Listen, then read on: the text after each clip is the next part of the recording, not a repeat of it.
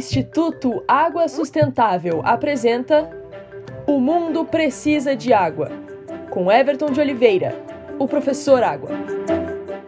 É chegada a época das festas de final de ano, quando aparecem imagens de Papai Noel andando de trenó na neve. Mas aqui entre nós, no Brasil, a maioria nunca viu neve na vida e talvez nunca vejamos. Mas se temos chuva de granizo, que é gelo, por que não temos neve? Uma vez que tanto o gelo quanto a neve são água que se transforma quando em temperaturas abaixo de zero.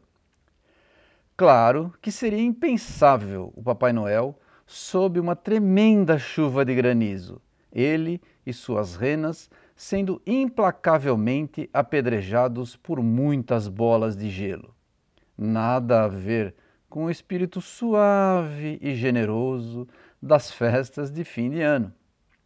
A condição para a existência da neve é que ela se forme e chegue até o chão em temperaturas abaixo de zero por todo o seu trajeto de queda, desde o alto das nuvens, onde ela se forma, até o chão.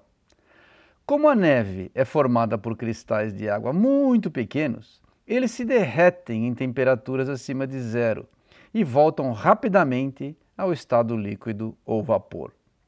A neve, portanto, não resiste às nossas temperaturas mais elevadas. Já o granizo, por ser uma bolota disforme de gelo, demora bastante para derreter, chegando o solo ainda grande. Neve no Patropi, com trenós e renas, portanto, somente nas imagens do Papai Noel importadas. Aqui é o professor Água do Instituto Água Sustentável, porque o mundo precisa de água.